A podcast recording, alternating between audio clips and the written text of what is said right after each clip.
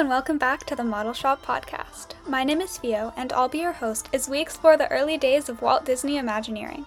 We'll get to know some incredible people, experience extinct attractions, and always be on the lookout for some extra pixie dust. Halloween has come and gone, which means that having been freed from the Haunted Mansion, it's time to resume our exploration of Walt Disney World from Walt's perspective.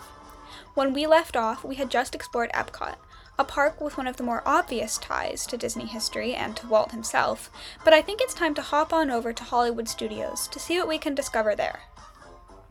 We're going to be spending most of our time in this park on Sunset Boulevard, which is named after a real street in Los Angeles. I think that Walt would have loved to have the opportunity to experience California the way it was when he first moved there, and I think he might be even more excited that guests would get to experience it as well. It's very fitting that in the original Disneyland, Walt welcomes each guest with a look into his cherished childhood home, Marceline, Missouri, which inspired Main Street USA, and here we're welcomed into his home as an adult, which wasn't history when Disneyland was first being built, but certainly has a role to play in history now. I also think that Walt would be absolutely delighted by the open air theater dedicated entirely to Fantasmic. In its earliest days, Disneyland actually did have an outdoor theater in the extinct Holiday Land, but it clearly didn't last, despite Walt's strong desire to involve live performances in his park. The fact that this park has a massive outdoor theater, especially one that displays a story of Mickey Mouse as the hero he is, saving everyone with the power of his positivity and dreams, is very fitting in fulfilling a goal that eluded Walt in his original park. Actually, in all of Hollywood studios, the focus on live entertainment is something that, that Walt definitely would have been very passionate about. There are so many amazing shows in this park outside of just what we think of as more traditional attractions, like roller coasters and what would be called rides in other parks. So, having experienced Walt's past and his unfulfilled dreams in Hollywood studios, let's move on to the last of the Disney World parks. Even though Animal Kingdom opened the longest after Walt's passing, it actually has one of the most direct connections to him. In fact, of all of the parks in Disney World, this is the one that I can most imagine Walt would have added if he would have had more time. It might not seem obvious at first, but let's look into some history to get a sense of why I wholeheartedly believe this. It all begins when Walt had an idea. This one, specifically, was an idea to branch out and try something completely new. Actually, I guess that doesn't really narrow it down anymore at all, does it?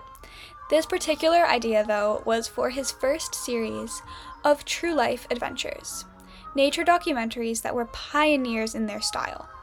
Made between 1948 and 1960, these films covered a large variety of animal subjects.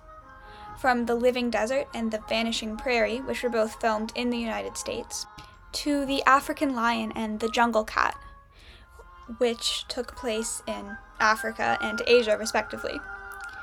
In all of these films, Walt hoped to teach viewers about a different kind of magic than we usually associate with Disney the magic of the natural world.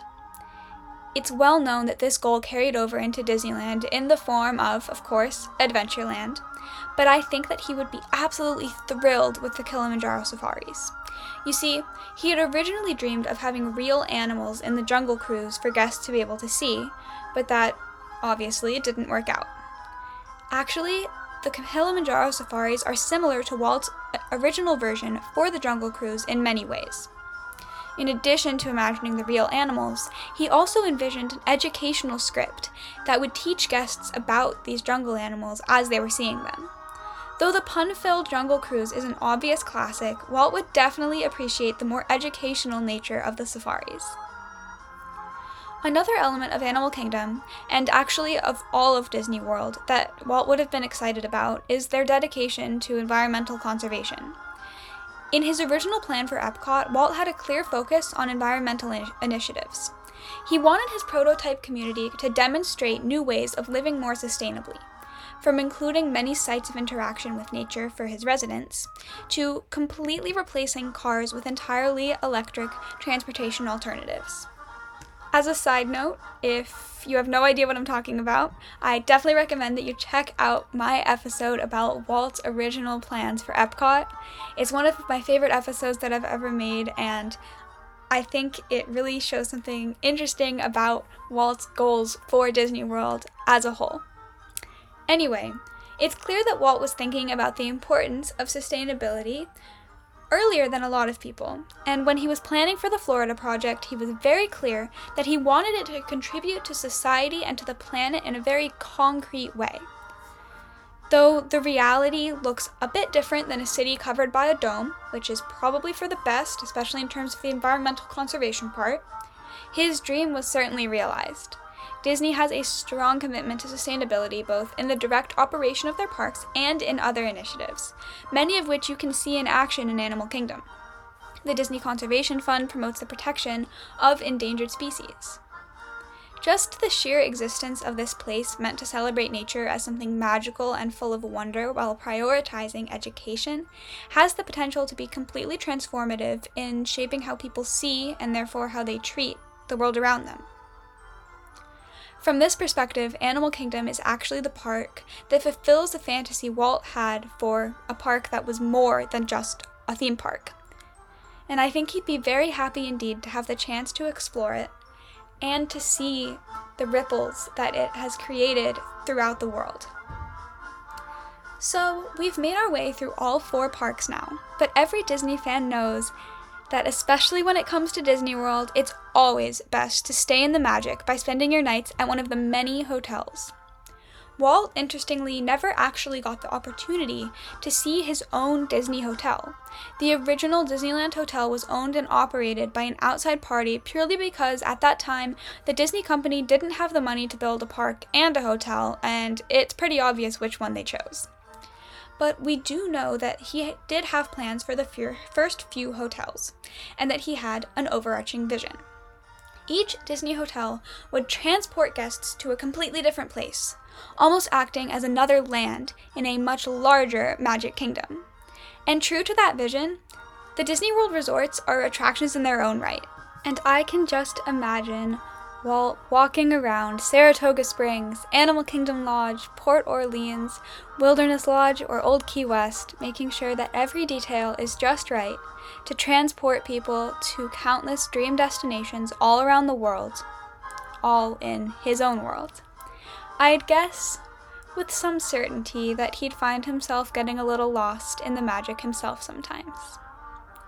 All in all, Walt Disney World is certainly different than it would have been if Walt would have been able to make more decisions directly, but his influence certainly hasn't been lost or forgotten by any means. His perspective, values, and aspirations shine clearly all throughout the most magical place on earth, making it definitively his and definitively a part of the old Disney history that we all know and love so much, despite the fact that he was never able to see it built. It feels strange that we're just now getting to this after two years, but if you want to thank Mr. Walt Disney, you have lots of options to choose from. Both Walt Disney World and Disneyland have a window commemorating Walt. Their beginnings differ, open since 55 and open since, since 71, respectively, but they both read Disneyland, or Magic Kingdom, casting agency. It takes people to make the dream a reality. Walter Elias Disney, founder and director emeritus. But there are also other places in each respective park. In Walt Disney World, Walt has another window above the train station reading Walt Disney World Railroad Office, Keeping Dreams on Track, Walter E. Disney, Chief Engineer. I find this one particularly fitting because we've seen that many Imagineers windows place them in this fictional Main Street society based on their hobbies, and Walt certainly would have been happy to take on a fictional role as a train engineer.